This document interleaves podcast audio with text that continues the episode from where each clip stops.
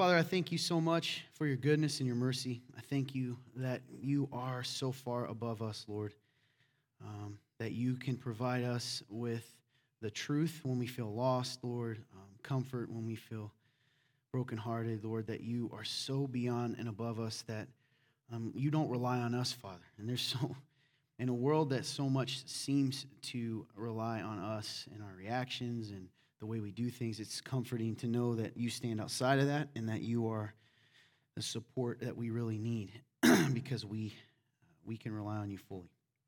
I pray that those in this room, God, would be open hearted, that you've called them here this far for a reason. I pray they would be open hearted to what you have to say. Uh, Lord, I pray you would gently crack the stone hearted, Lord, that you would heal the brokenhearted. Um, and Father, that you would just speak truth. And Lord, uh, we pray for your protection, your guidance. I pray that you would help me to preach your word and to preach it well. And uh, we just give you all the glory. In Jesus Christ, and we pray. Amen. So, wrestled with this a little bit, but since uh, it's not really my news, but I suppose it's kind of public. So, those of you that are visitors, we recently had, uh, this morning actually, someone pass away who had an effect on a lot of people in our church. Uh, pastor, actually, um, from Pierston area. And I got to know him. He's a father of one of the ladies in our church, and he's kind of fathered a lot of people here, and uh, passed away after a, a battle um, with cancer. uh, I don't have time to talk about all the ways that uh, it's just funny how God works. Um, because I could, you know, I don't know a ton of the stories of his life of ministry. You know, I wasn't there. Uh, there's people in this church that were that are hurting way more than me, but I know that he lived a good life, and I know that he's not grieving. Um, and, and it's funny, man, because we say that, right? And everyone, everyone's like, yeah, but I was talking to the worship team before this. And it's funny because in moments when, when, you, when you face death, right, whether it's directly or whether it's, you know, kind of whatever level of intimacy you have, it makes you, if you let it, think about what all this means. Right? Paul tells us in the New Testament, I'm paraphrasing, he said, Listen, if Jesus wasn't resurrected, then what is this? Right? This is nothing. We've, he essentially says we're fools.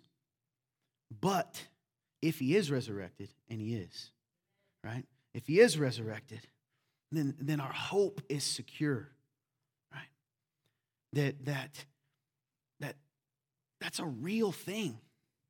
So when people get close and are in a lot of pain, and he was in a lot of pain, I was telling them, you kind of, you kind of, that's a big fear, right? What are you gonna do when life's real hard?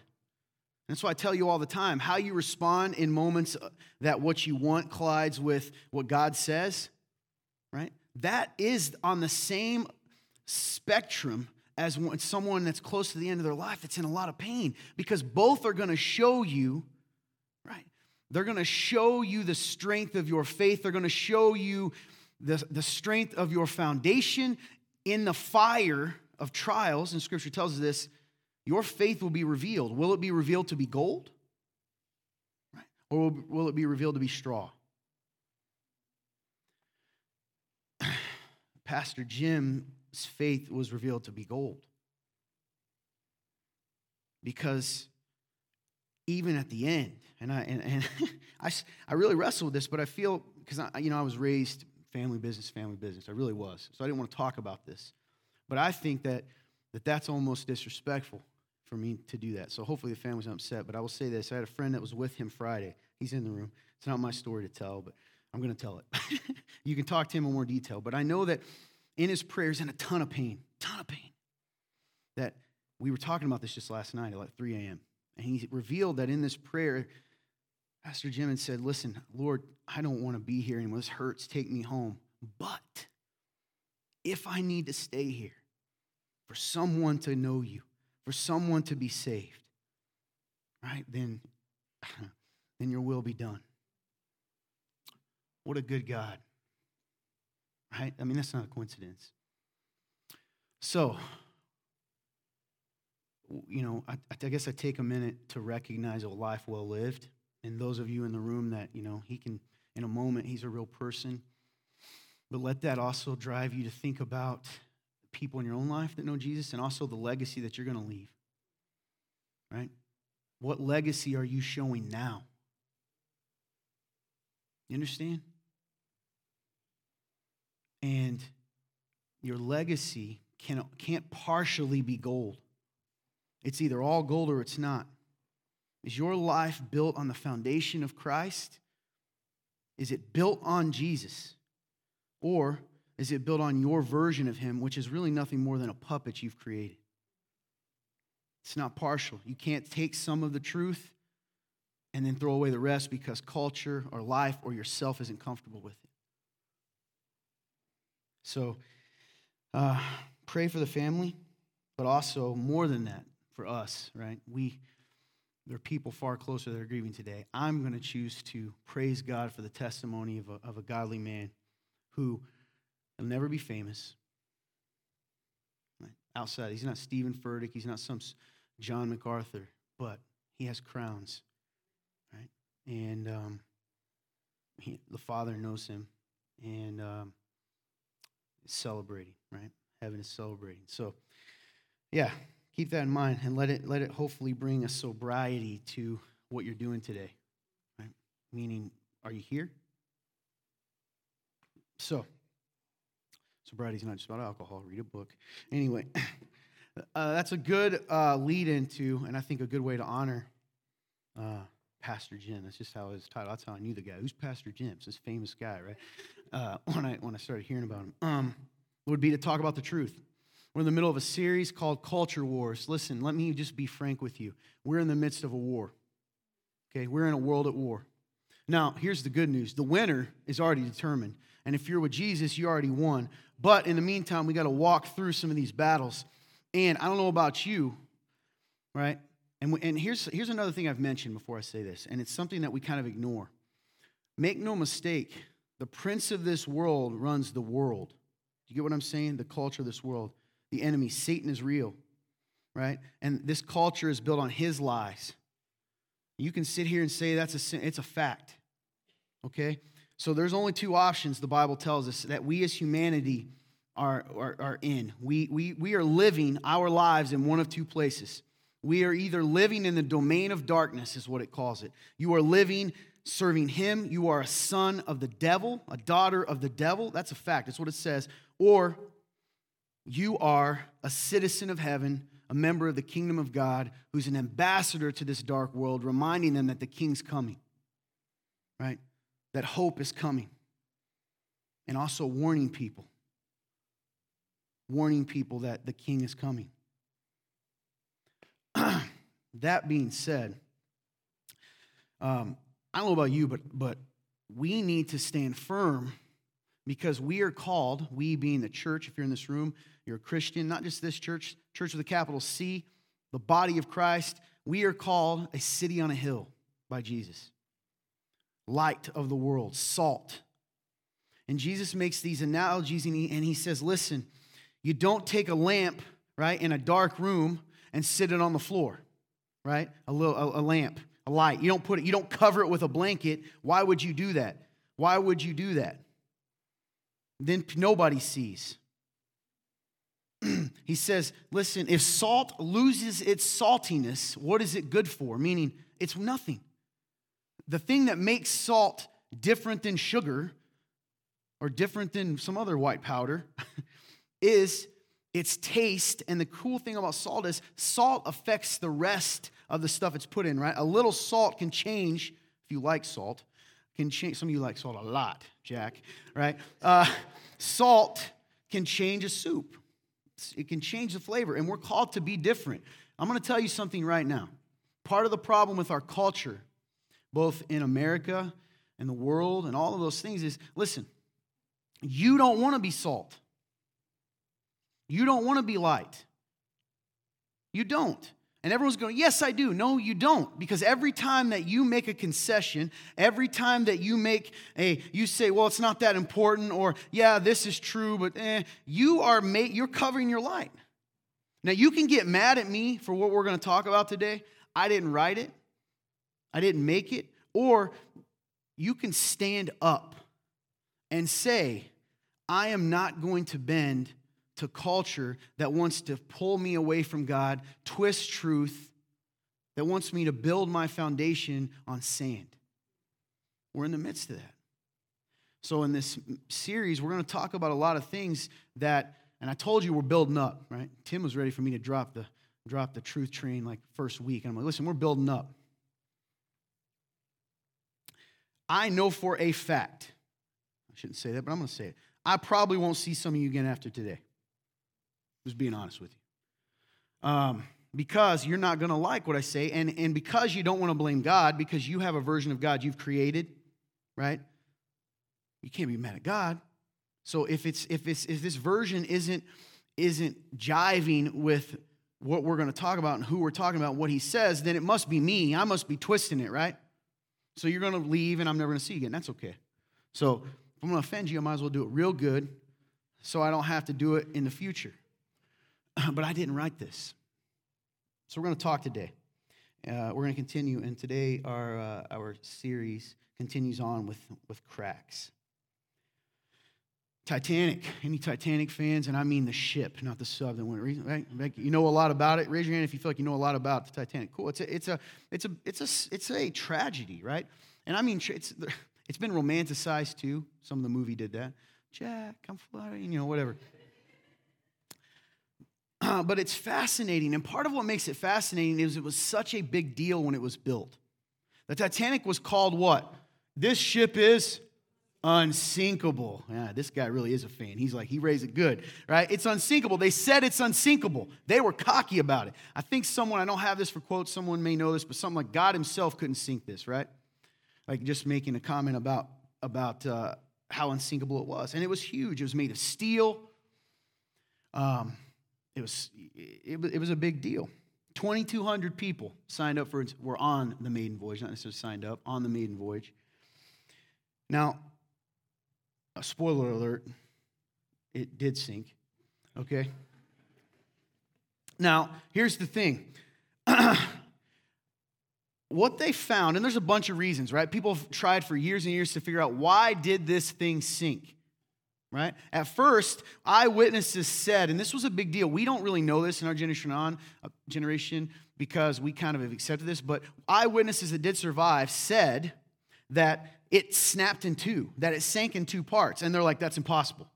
It's impossible because it's steel and it, it, you know, and people argued for years. So from 1912 up to 1985, people said those people weren't seeing reality.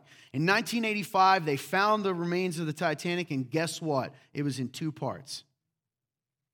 So then it becomes, holy moly, how did we, how did this happen? It hit an iceberg. The thing's made of steel.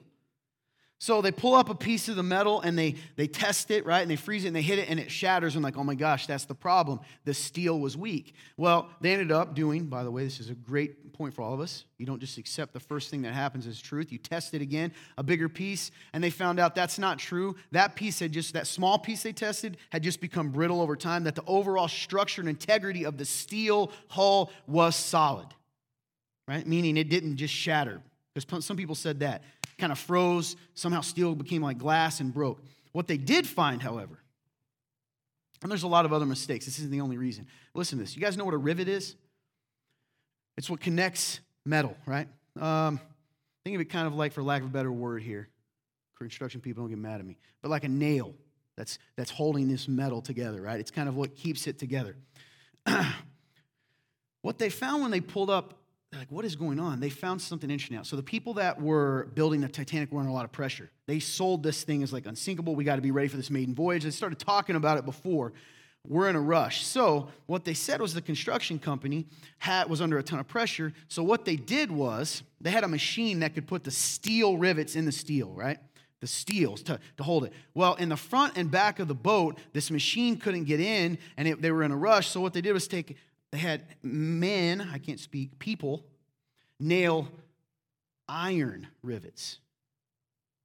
Okay? They had iron rivets put in. So, how do they know this? When they pulled this up, I'm not, again, a metallurgist here, meteorologist, but essentially they found a bunch of slag in the front and the back of the boat. meaning it was weak metal, it was iron.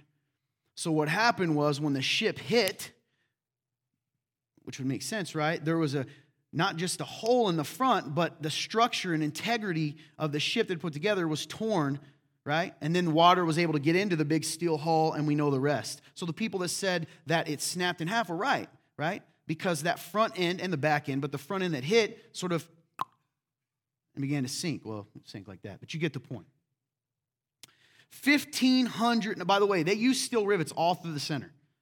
And before we go, that was so dumb. You'd think the same thing. Let's say there's 100% of the boat and you use iron rivets on 25% of it. You're like, listen, what are the odds?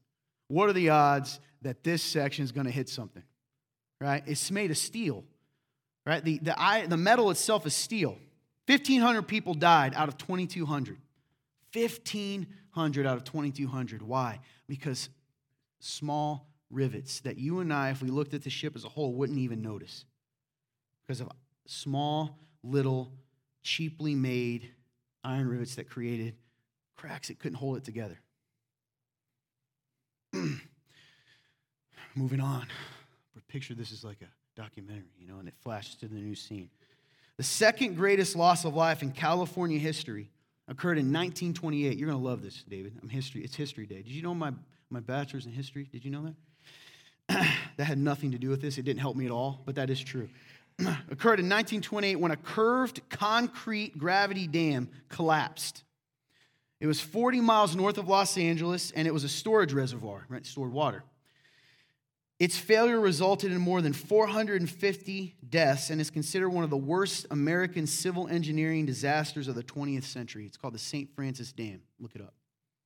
It was part of the Los Angeles Aqueduct. So this, you know, this big series of, of dams and, and, you know all these things to kind of let water in and control the flow of water and make sure everybody gets water. It was designed between 1924 and 1926 by the Los Angeles Department of Water and Power, and it began, however, remember 26, to show signs of distress, meaning what? Cracks. In 1928. So there are a number of temperature and contraction cracks. So when, it, when the temperature changes, right, look at your, that's why it's such a big deal if you get a crack in your windshield, right? When it gets icy, that small crack can kind of spread out because liquid gets in there. Same thing on the bridge. And contraction. Believe it or not, the earth moves a little, right? So anytime it's moving, if it's not super solid, it's causing cracks. Am I boring you with history lesson, right? Because I'll throw a tr- I'll throw a podium, right? pay, pay attention here, all right? This is the end of it. I'm just going to give you a history lesson and leave, so just stay with me. That's a lie. I'm lying to you. Uh, with a number of temperature and cracks and a small amount of seeping. So there's a little bit of water occurring under it. So the department's chief engineer, I'm not going to give the guy's name, even though it gives it. I feel like this, like you're just disrespecting the guy. But he came, and he, I'm sure he had, by the way, a list, right? We all know government, bureaucracy. It's got lists and, and all of these different, this is how it's supposed to be, and checklists. And he checked, so I'm sure he had that. It's not just his fault. He checked the leaks less than a day before it collapsed. Listen, 24 hours before it collapsed. And he deemed, ready for this, that the cracks were of average level for a dam of its size. So acknowledge the cracks, and he just said, listen, according to our list, these are just average cracks. They're normal, not a big deal. 12 hours later, a middle portion, only a middle portion of the dam remained, only a tiny part of the middle. 12 hours later.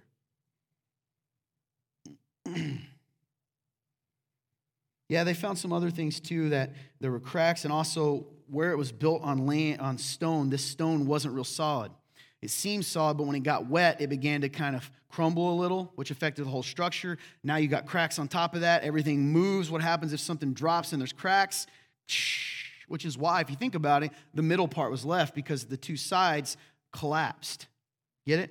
You with me? Bailey? I know you hate science. All right. Uh, so, 450 people. According to us, it was, it, was, it was a normal amount of cracks for a dam this size, and 450 people died because of cracks that you and I wouldn't see, Knucklecracker, even if, right, we were at the front. I mean, we were looking at this dam. You're just doing that to help me out. I get it, cracks. Here's what I want to say cracks Construction guys, you know this. Willie, you probably know this, right? Cracks in a foundation can lead to the failure, right, of the most impressive buildings. That's why the foundation is so important. We don't just go out and just start putting wood in the earth, right? That's not good. You have to have a solid foundation. So if you got a foundation with a giant crack in the middle, you're going to build a house on it, right? Some of you are going, mm, maybe, right? It's within the parameters, right? All right, remember that cracks. Cracks in a foundation can lead to disaster. It's a fact. Go ahead and throw that up. this was an article I came across this week, the, the headline. Let's start here. Transabled woman blinded herself at 21. Quote, she says, I should have been blind from birth.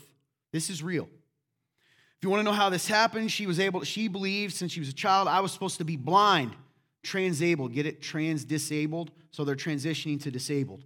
Stay with me. This is real. so I've already lost some of you because you've been so conditioned. You hear the word trans, you think this pastor is going to be hateful and you want to walk out and storm out. That's fine. Or you can stick around and, and, and listen to the truth. Your call. All right? Culture war. Decide which side you're on. Transabled woman blinded herself at 21. She, guess what? She's saying, I'm happy. How did this happen, Todd? Well, she found a psychologist or psychiatrist, whatever, right? I think, who helped her as a doctor. So it must been a psychiatrist. They gave her numbing drops on her eyes and then used bleach to blind her because that's what she needed. This is real. This is just this week. Bing headlines. it was on Bing. I don't like Bing either, but it just happened to be there. Okay? Stay with me. We're going to keep going. These are some, some more comments from the, uh, from the article. One person said, We should all be having that doctor's reaction to every transgender case. What was the doctor's reaction? I'm going to help this person become blind. Another added, There are multiple forms of transism transgenderism, transracial, right? Transageism, that's your age. Boy, I could use that, man. I'm, I'm 18 again, right? Four years ago. Uh, trans. that used to hit a little better when it was more realistic. Transgenderism, transracial, transageism, transspeciesism, and of course, this transableism. For some inexplicable reason, transgenderism is the only form of transism accepted by the elites. So this person says, we should do this for everyone who wants to be something different, even if you think your species is wrong. Right? Go on. Next. These are all from the same. Another argued, she's happier now, meaning the blind woman. And just because the doctor and others can't understand that, because some of the doctors are going, this is unbelievable, right? Other doctors. She's happier now. And just because the doctors and others can't understand that doesn't mean she should be banned from reaching happiness. She's an adult and can make permanent decisions about her own body. Go on. Is that it? We got any more? People with bid, and I cannot remember this, body something something. Someone look that up. All caps. I can't remember what it means. I know you're already on your phone, right? Looking at Facebook. Uh, people with BIID, this is the, the idea that you feel like your body is something different. They'll tell me the name, right? They get, listen to this, they get trains to run over their legs, freeze dry their legs, or fall off cliffs to try to paralyze themselves, end quote. So that their outside matches what they feel they're supposed to be. Anybody find it? You find it? What's it, what's it stand for? Body integrity identity disorder. They, there's a name for it. Body integrity identity disorder. Now, I heard some of you, and I get it, right? We kind of we, we laugh a little like, oh my goodness, not before this, like, oh my gosh, that's crazy. I agree with you. It's, it's wild, transspeciesism. But here's the thing that sounds crazy to us. And this is all of them. I haven't put up there, leave it on for a second, just so you can see it. I know it's small. That's why Zeke is a genius. He kind of separated because I just wanted it to be like that, and you'd have never read anything. right? This is on the front page of the search engine that your kids use.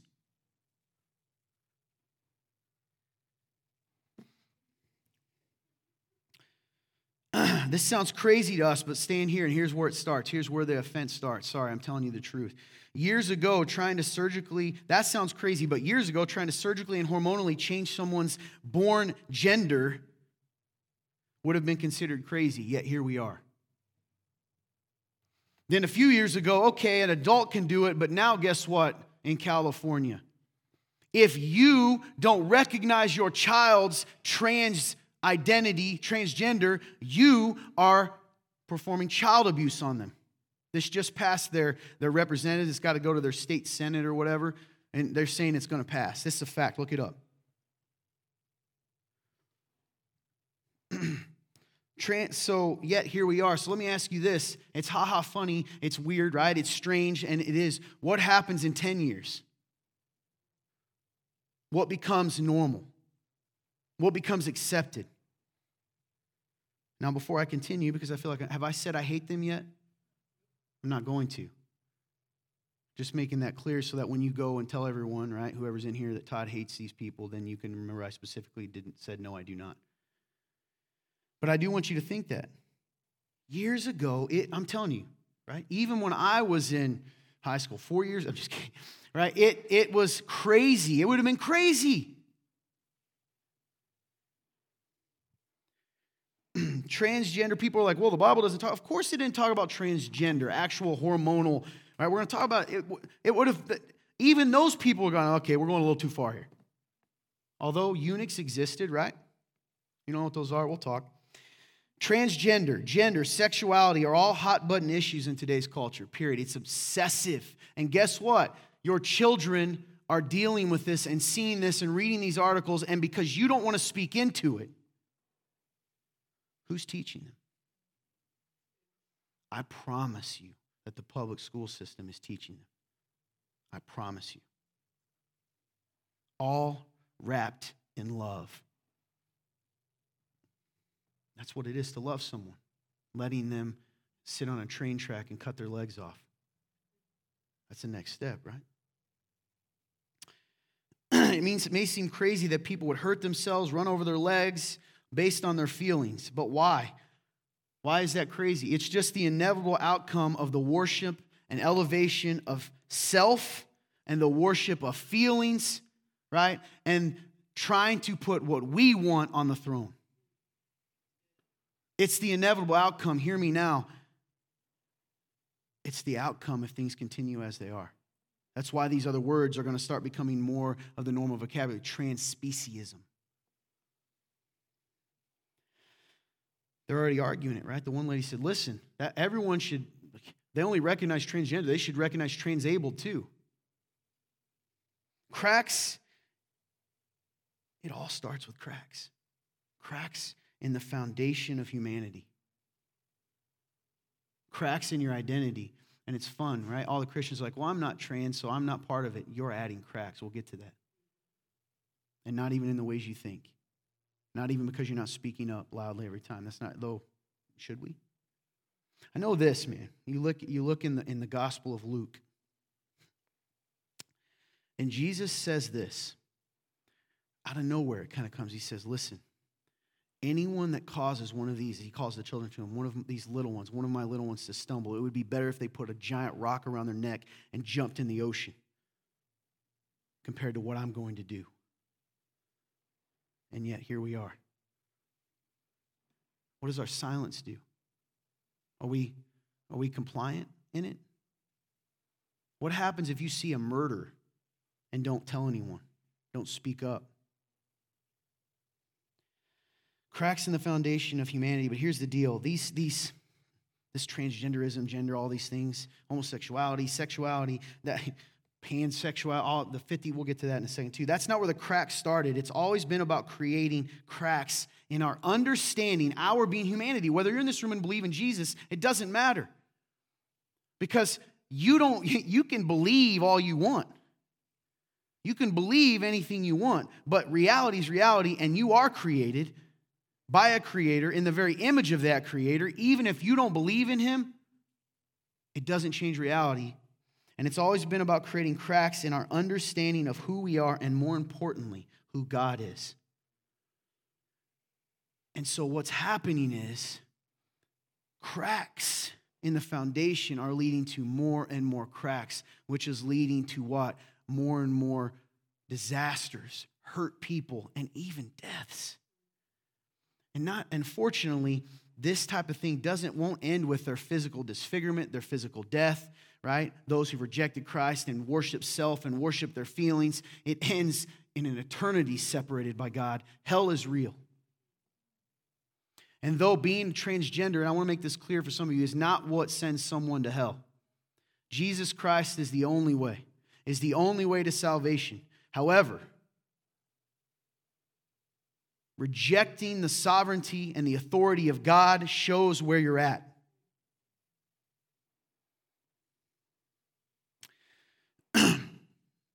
I don't have to give you a deep, deep argument before, but we're going to continue. So we're going to talk about this transgender and sexuality and all of these things, but I'm going to come it a little different and why it's causing cracks. Very simple. What do you mean, Todd?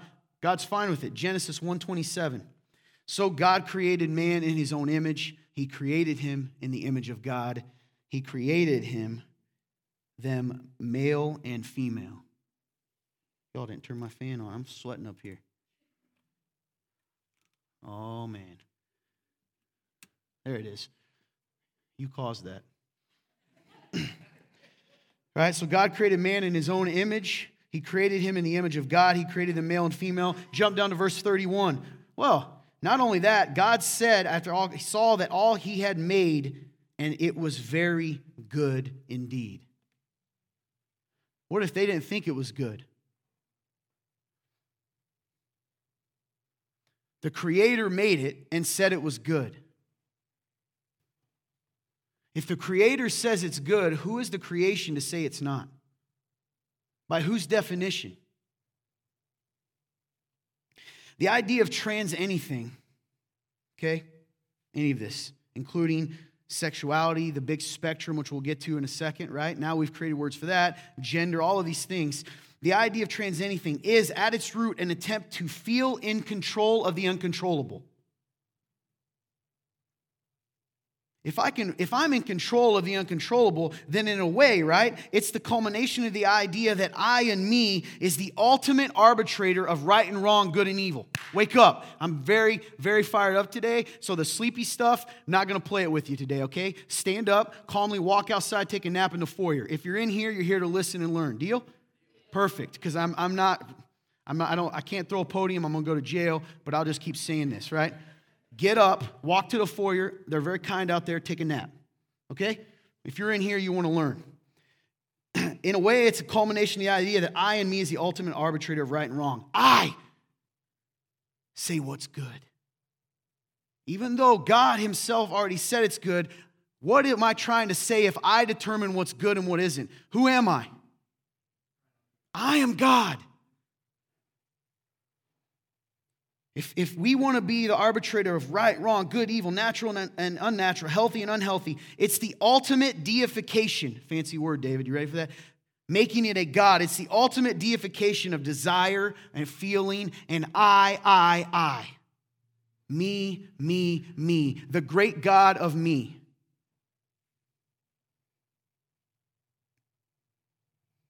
The same is said for anything on the spectrum of sexuality we have had to create our own words trying to recreate the foundation. First, it's straight and homosexual. Now it's pansexual. Now it's, I want to be a, a woman or a man, but I'm born, but now I want to be neither. Now I'm this. The other day I saw uh, um, someone interviewing a lady, and he was actually respectful, and he said, Listen, and he was a believer and also conservative. He said, I want to respect what you want to be said. She goes, That's okay. I wear these armbands so that you can know what I feel that day. When I wear this color, I'm a she, right? I'm a her, she. When I wear this color, I'm a he. When I wear this, I'm a thee. And then the last one was when I'm this color, I'm a dragon. I'm not joking.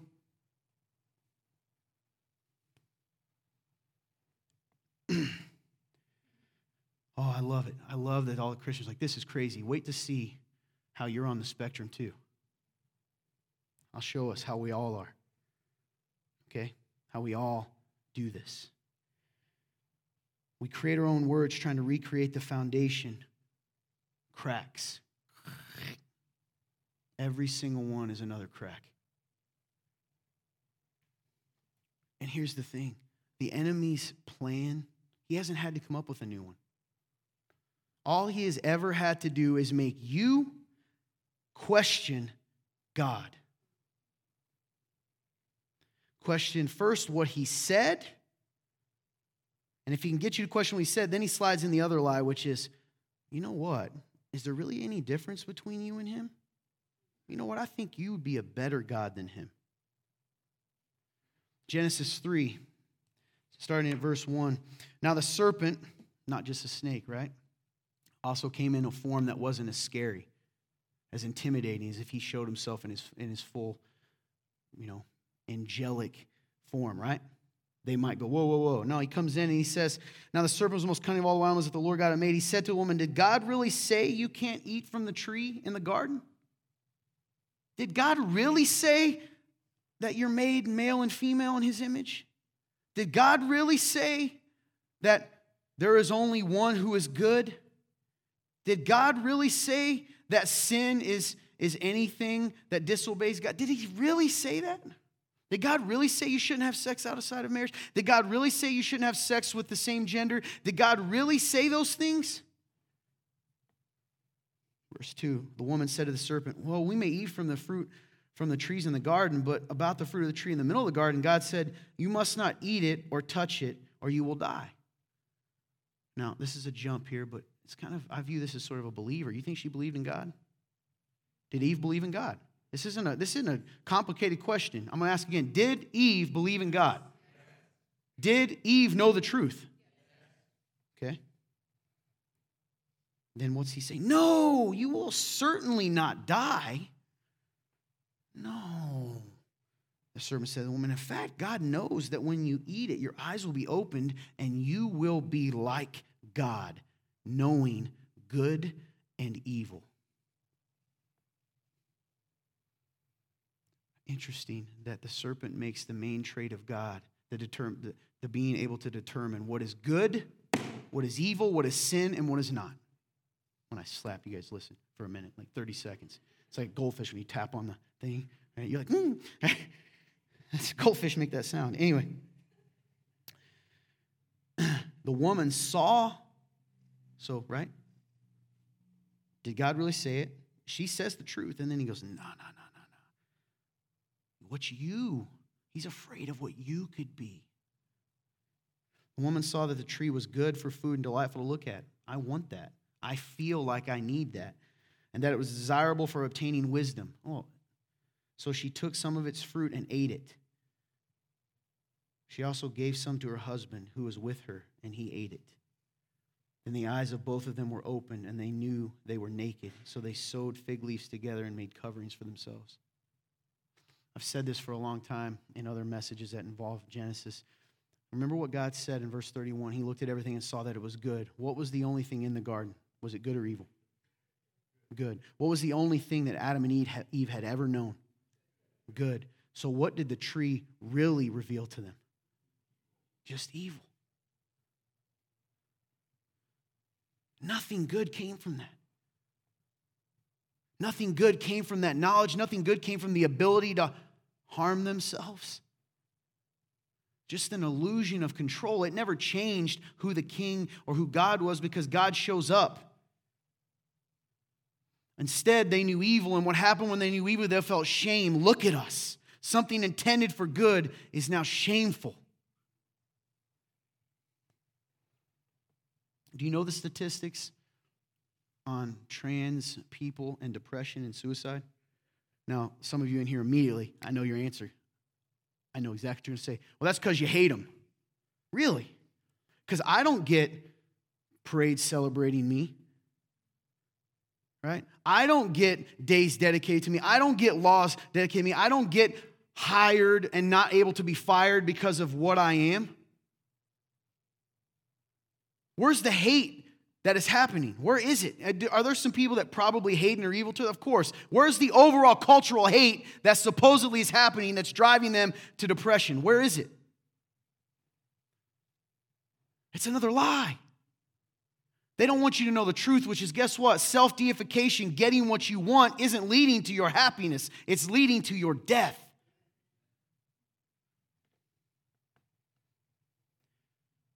The enemy from the very beginning worked by trying to get them and us to doubt the foundation, to doubt the creator. He created it, it's good. Is it good? Crack to make us question and put ourselves on the throne. A throne that's too big for us. You want to know why the world's filled with anxiety? I mean, there's a ton of reasons why we feel that way because we're constantly told to be God and to be in control of things that we know are uncontrollable. But you know what I can control? My body. I can cut my body, hurt my body. Oh, we're all against cutting, which we should be. Self harm, self mutilation. Boy, have you ever thought of the philosophical, just in kind of clash there? You feel a certain way, so hurt yourself. You feel a certain way, so hurt yourself. Well, it's okay to hurt yourself here because in the long term, you're going to be happy once the scars heal.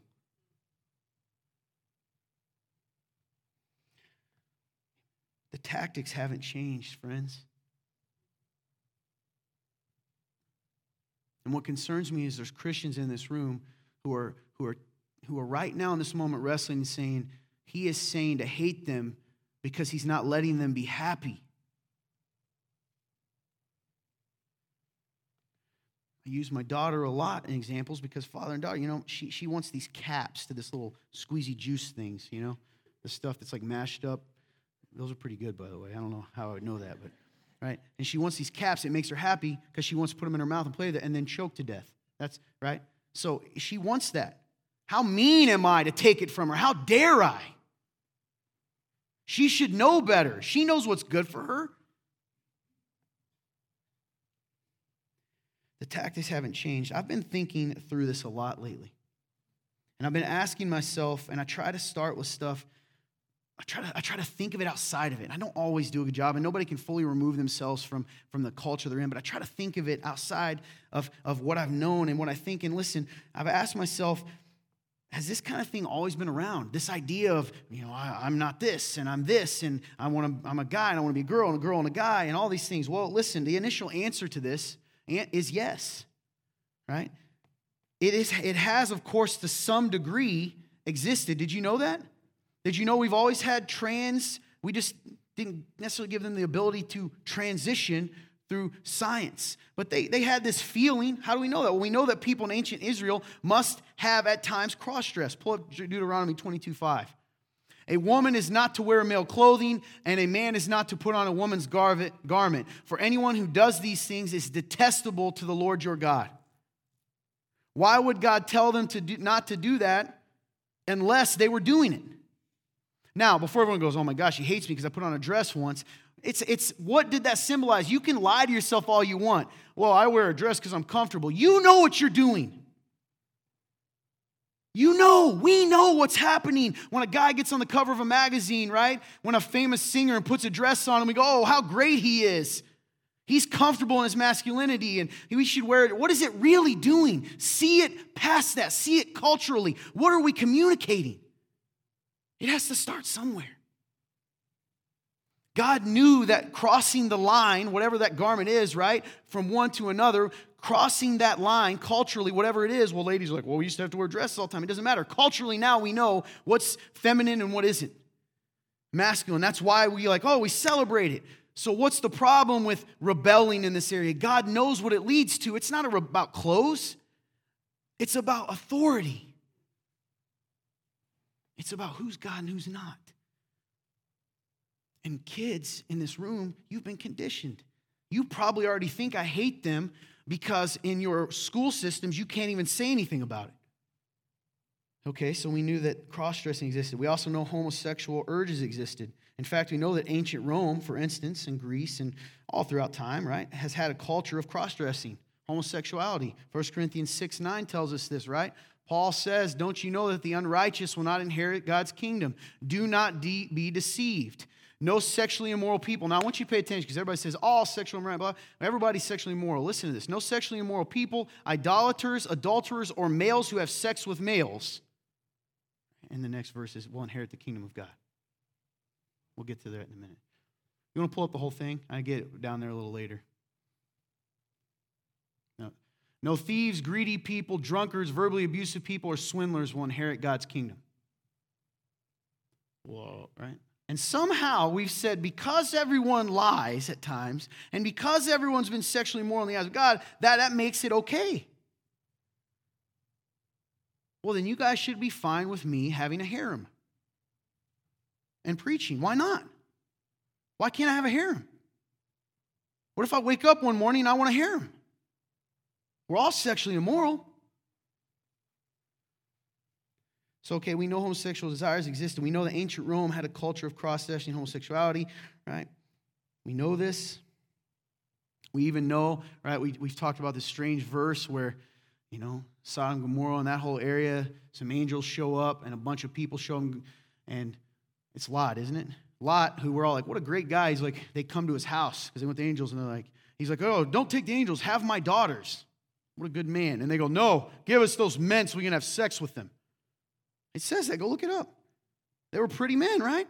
I'm just saying this, this, this weird culture has always existed. I have a point in this, but guess what? It was always kept in the shadows. Stay with me. It was always viewed as different, not normal, shameful. Sure, everybody's like, oh, people gay were closeted in the 1950s. Why? Why? Was it, yeah, there's some cultural pressure. Where'd that come from? But there's also a pressure themselves. Why? Why was it considered shameful? Different because intrinsically, listen to me, people know that that is a rejection of the natural order. Now, I'm not going to get in these ridiculous examples. I do know them. Well, there are some animals out in the world that practice homosexual urges. Are you a monkey? You know, my dog eats its own poop too. Should we all just go scoop a big pile up and take a bite? No. That's the gosh. After everything I said, people are like, man, he's going hard with that poop, right? Using this context, what's the baseline for natural? Right? If people intrinsically knew even then that, hey, we shouldn't come out with this and like people are going to be shamed about it and like everybody wants to make it cultural. Mm. It was natural, the majority of people would do it. I'm just being honest, right? We'll get to that in a second, meaning physically, right? Stay with me. I'm not being philosophical, but stay with me for a second. We're using this context, what's the baseline for natural? It is what? The design of God his ordered creation. You and I both know that something is inherently wrong with it. Which is why I believe that that anxiety and depression comes as well. Because you make permanent decisions based on temporary feelings. Or feelings that aren't there all the time, right? Maybe they're, they're around. And, and even some of you in the room that feel that way, stay with me. I'll get to that. I believe some of you may feel that way. I'm not mocking your feelings.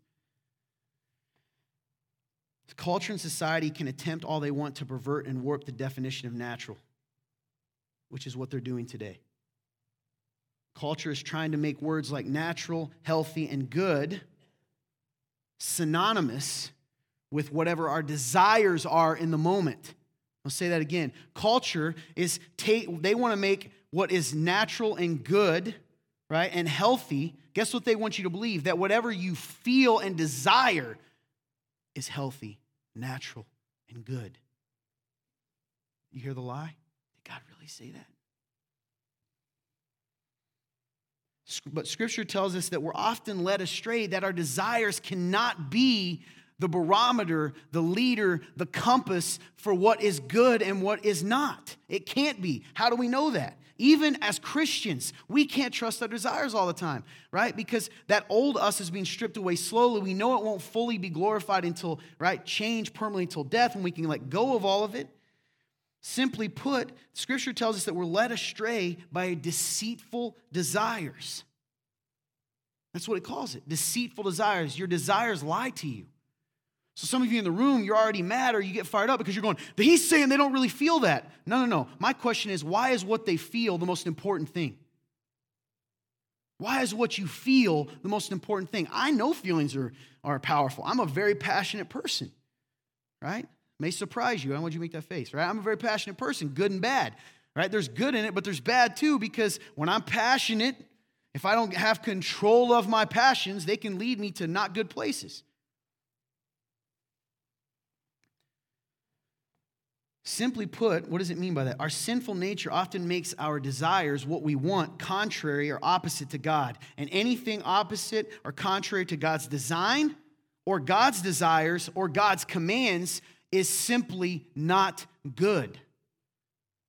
How do we know? Because what He said is good is good. He didn't make a mistake, and He didn't make a mistake with you. He didn't make a mistake. Some of you have close friends and you're saying, well, they feel it and I've seen them cry and I hold them as they feel. I believe you. I believe you. We'll get to that in a second, but that doesn't mean it's true.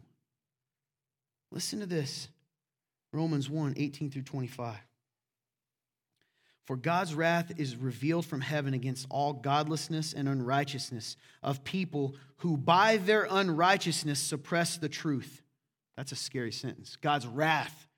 When you sin, some of you all think because you've been raised Christian or because mommy and daddy are, because you grew up in a church, that you're naturally protected by your name from God's wrath. That's not true. The only name that will protect you from God's wrath is Jesus Christ, and whether you know him and he knows you. And that's going to be shown by the way you live your life. Baptism, the service is coming. Some of you, you know, I, I, talk about this. Do you know what that's symbolizing? It's not washing away your sins, right? It is death and new life. Death, who you were, is dead. What your desires aren't the number one thing anymore. The new life in Christ. Okay? Listen to this. Okay, verse 19. Since we can be known about, since what can be known about God is evident among them because God has shown it to them. This is important. For his invisible attributes, that is, his internal power and divine nature, have been clearly seen since the creation of the world, being understood through what he has made. As a result, people are without excuse. We know what's natural, we know what's right, we know there's a creator. For though they knew God, they did not glorify him as God so you can know him and not glorify him as God? You can know him as God and not treat him as God?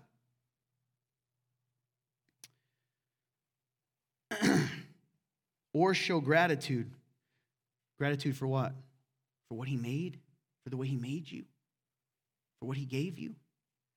Instead, their thinking, listen, their thinking became worthless and their senseless hearts were darkened.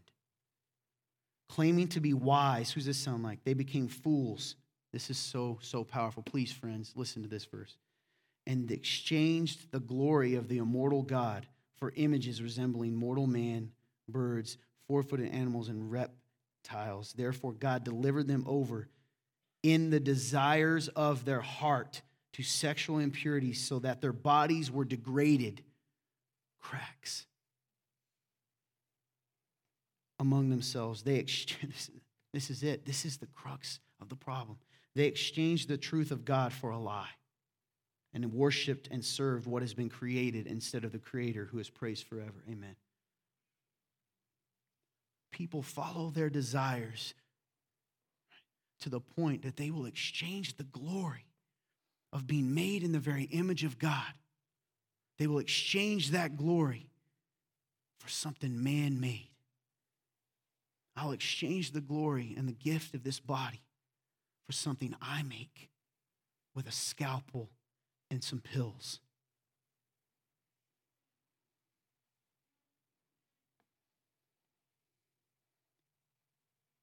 I believe it's the desires of their heart. You want that?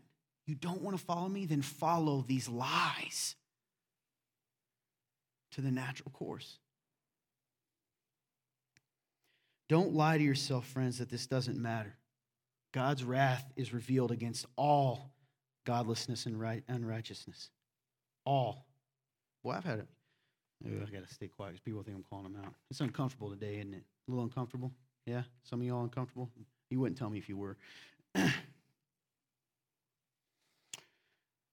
stay with me. I'm, I'm going to wrap up kind of quick if you pay attention. If you sleep, I'm going another 40 minutes we're wrestling with the wrong questions all too often. This is the this is the important part for you young people especially, right? Because culturally some of the people in the older generation they still naturally in their desires go, "Oh, this is wrong." Some of you young people need to hear this. And young, that's subjective. Listen.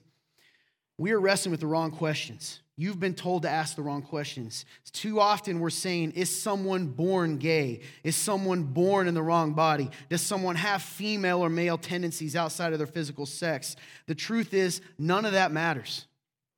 None of that matters. It doesn't matter whether they were born that way, right? That's why people come to me, Todd, you know, it's a choice, blah, blah, blah. Why can't they be born that way? There's people born with a proclivity to alcoholism. Sin affects everything, right? It's cracks in the foundation. The truth is, none of those questions matter. Psychopaths and sociopaths have been proven to, ha- to have parts of their brain, the part that controls impulse control is weaker. Get what I mean?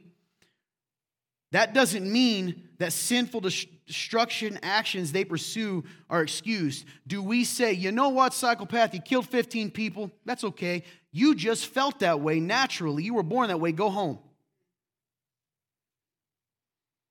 No.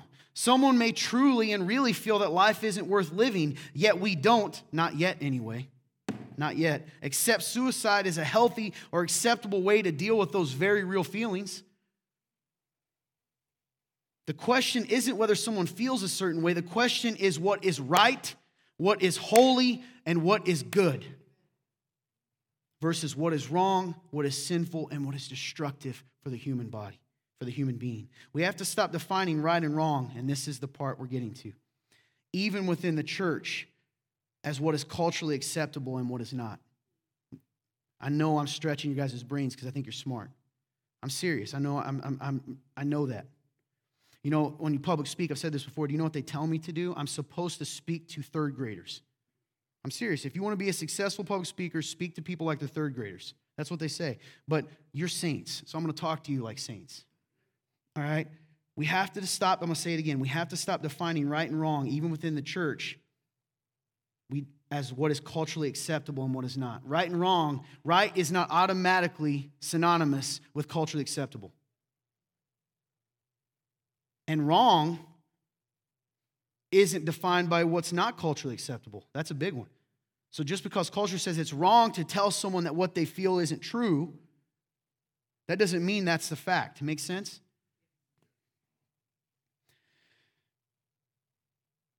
Even within the church, we have what we call bad sins and what aren't. We have to accept both sides of the truth that all the wages of sin is death, but also that God's grace through Jesus Christ can forgive, redeem, and save all those sinners, even transgender sinners. No matter the sin or struggle, even homosexual sinners. Part of the issue today, and this is the part, see, those people, culture's creating cracks. The world, the domain of darkness is intentionally creating cracks because they want that. They want destruction even if they don't know it. They serve the enemy. Demons are real. The enemy is real. He is out to destroy us, right? Revelation says that at the beginning, as it gives us the past, that he could not get to Jesus. He couldn't touch the king. So he looked at the king's sons and daughters and said, I'll come for them. And even then, he can't touch you really. He can just make you doubt, try to lie to you, twist things. Part of the issue comes from our misunderstanding of sin, even in the church today. So, either culture is intentionally creating cracks, you are creating cracks unintentionally. You're doing it. Some of you intentionally.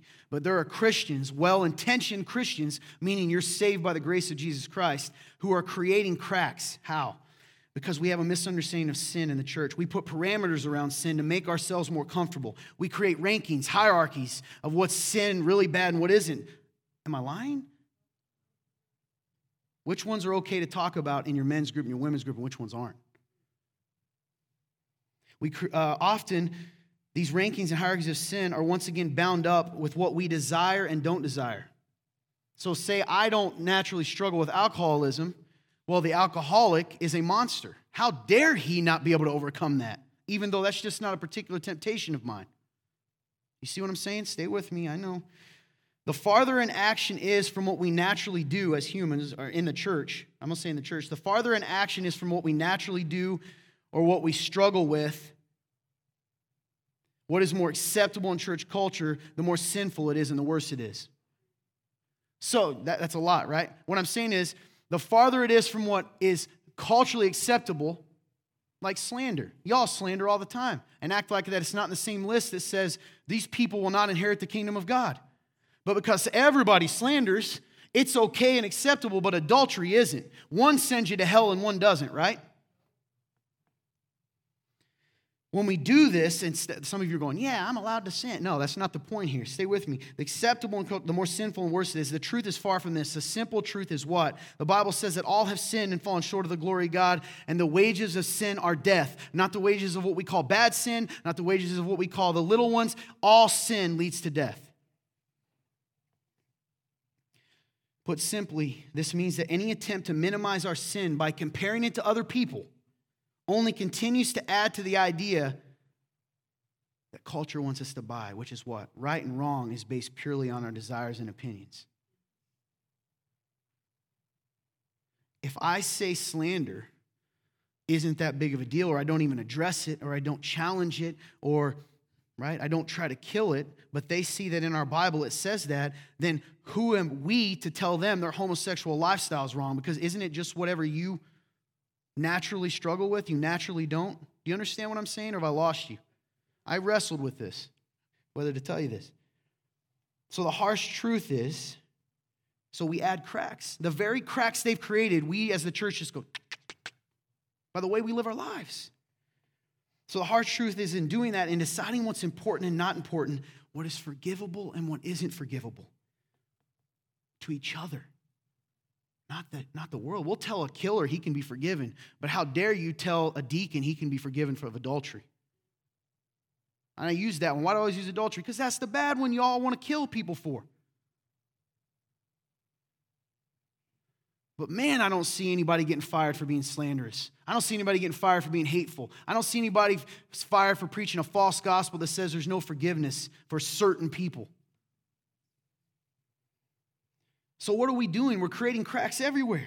The harsh truth in doing that and deciding what's important and not important, what's forgivable and not forgivable in the church today, it's only strengthening the lie that there is no right and wrong, good and evil, that it's only really desire, opinion, a big game of he said, she said. What's bad for you isn't bad for me. What's good for you isn't good for me. We're adding to that. The woman who doesn't view gossip in the church is sinful is just as damaging to culture as the Christian woman who says that living a homosexual lifestyle is okay in God's eyes. How dare you not forgive believers? How dare you condemn people and then say that's okay and isn't damaging but saying this sin isn't, right? That they're not the same. He who hates his brother, right? The one who hates his brother is a liar and God is not in him.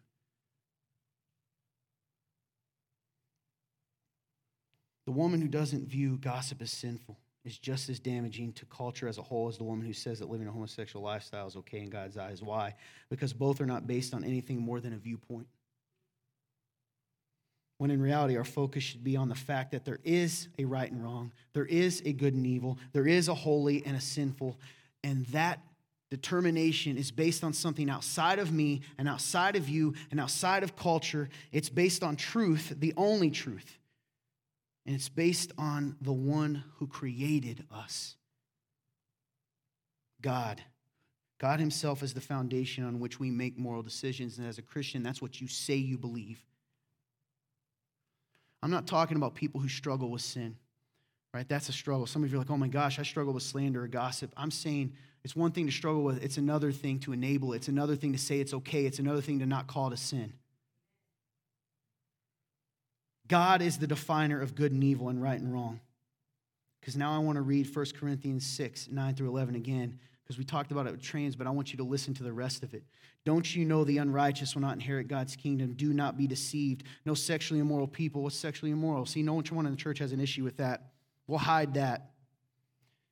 Idolaters, worship. What if you just worship your relationship? That's okay, because marriage is okay to idolize in the church, put above God. Adulterers or males who have sex with males, okay, I'm not in those, Todd. What about thieves? How about greedy people, drunkards, verbally abusive people, or swindlers, cheats? will inherit God's kingdom. None of them will.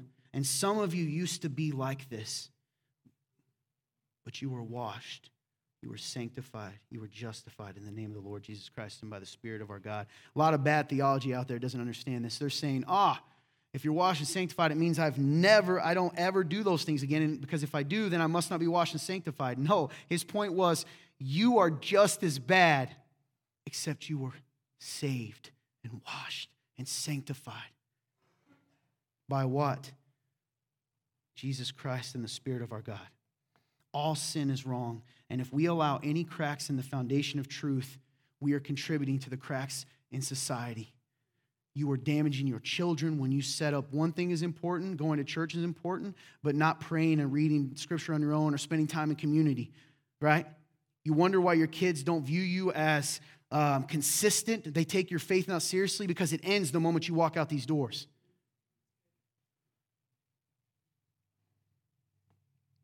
If, it, if in church culture we minimize sin in one area, we're allowing the cracks to widen and to lead to more and more minimizing. We have to face the truth.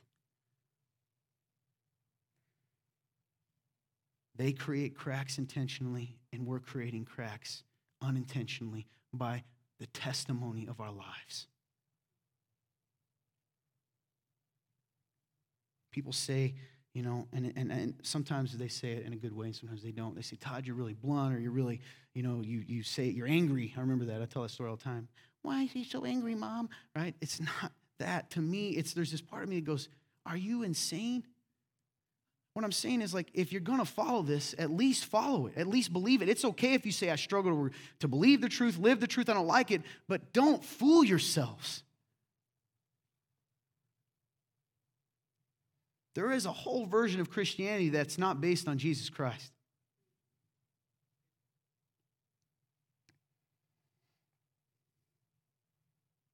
So, how do we overcome that? How do we stop? How do we stop? How do we help culture? Romans 12, 1 and 2. I'll, I'll finish up quick. I know I've went long again. I'll try to give you a 15 minute one sometime. Therefore, then you're going to be mad at short. Therefore, brothers and sisters, in view of the mercies of God, I urge you to present your bodies as a living sacrifice. Guess what? A sacrifice is intentional. It's not what we want. Do, I, do you always want to give money in your offering? You do it as a sacrifice. So to, to present your body to God as a living sacrifice, holy and pleasing, is costing something. This is your true worship, the testimony of your life. Do not be conformed to this age, but be transformed by the renewing of your mind so that you may discern what is the good, pleasing, and perfect will of God. You renew your mind? In the Word of God, following God's commands, going to church. I don't have to go to church to be a Christian. I can call you out for that because that was me. And you're right, it doesn't make you a Christian, but Christians go to church. Why? Because it's part of renewing our mind, being around other believers, right? We're out in that world all the time. Scripture, prayer, do you do the, you know, do you focus on the do's? And I think this is beautiful. She's gonna, Mandy will come play some music. 1 Corinthians 13, 6. right? Love finds no joy in unrighteousness, but rejoices in the truth. The culture wants you to believe that loving someone is allowing them to believe their own lies. But true love understands, right, that the truth is the only way to love someone. The truth. God doesn't just tell us that because He's like, hey, I'm the king and you're not, although He could. He says, I know what's good for you. So, what do we do? You have to speak up we can't allow and just hand our culture over. It's okay. It's not hateful to stand up and say this is wrong. It's not hateful to stand up for our children. It's not hateful to say we're not going to allow them to, to be molded to the culture of this world. It's okay to not allow your children to be molded to the culture of this world. There's this weird thing that meek means weak. It doesn't, right? The meek will inherit the earth. The translation one of the, the, you know i'm being translations there's just not a word that means this right it means he who has a sword but doesn't use it but has control over it. There's a time and a place to stand up and say, no more.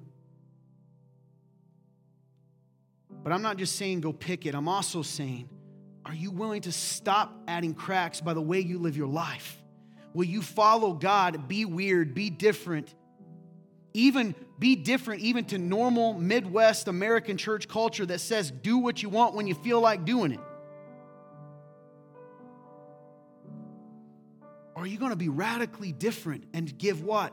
Live your life as a living sacrifice.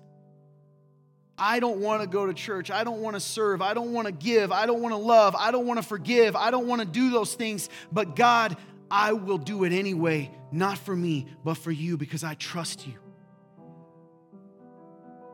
We have to fight lies with the only thing that fights lies truth.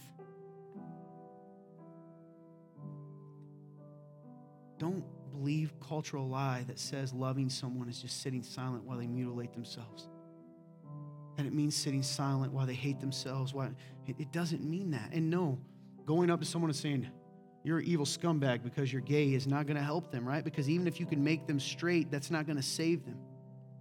you have to tell people about Jesus and you have to live a life that follows Jesus even imperfectly because it will be. Sometimes that's the testimony. Well, you do this, I know, but I try not to. Guys, we have to fight lies with truth, and we can only heal cracks by repairing the foundation. What areas have you allowed cracks in the foundation of your faith, in your own life? The gospel is really simple. I'm not even going to give it long. God made everything perfect, like it says in Genesis. And he said, There's one rule I'm God and you're not. I'll tell you what right and wrong is. And I just told you what we did. We said, No, I will determine what's right and wrong. And because of that, the branch was snapped off the tree. We were snapped off the tree and we're dying. And we're unhealthy. And no matter how many times we try to fix ourselves and, and get paint leaves on our branch, right? And, and glue them and duct tape them from other places, it doesn't fix the fact that we know something's wrong. If you're in the room and you don't know God, nothing in this world will fix what you're looking for. No relationship, no warm body, no bottle, and no pill.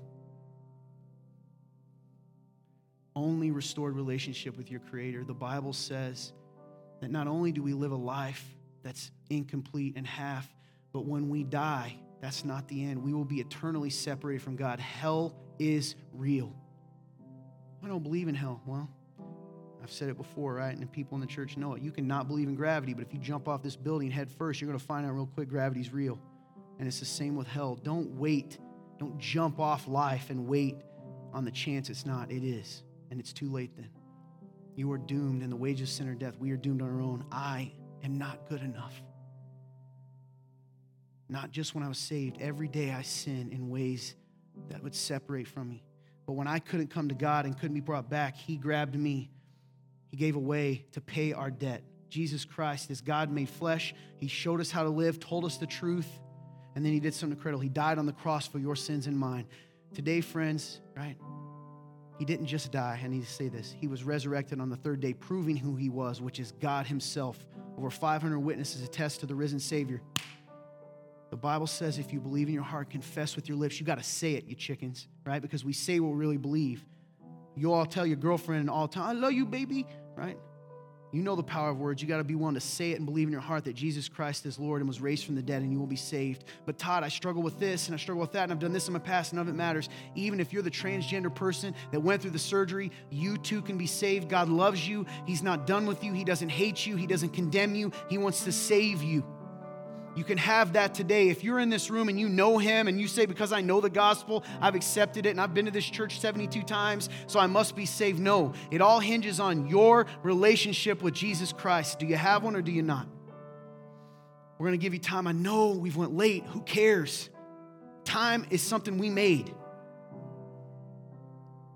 God gave you this moment for a reason.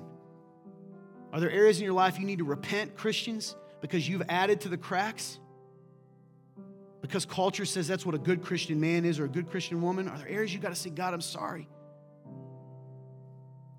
Or are you in this room and maybe you don't know God? You don't know Jesus. But that'll shock Todd, and I'm a member and it's going to scare. I don't care. The only person that matters, right, whose opinion matters, is the one who can save you. There are going to be people up here willing to pray with you. Whatever you do, friends, please hear me. Don't leave the same as you came in, because if you do, you're choosing to.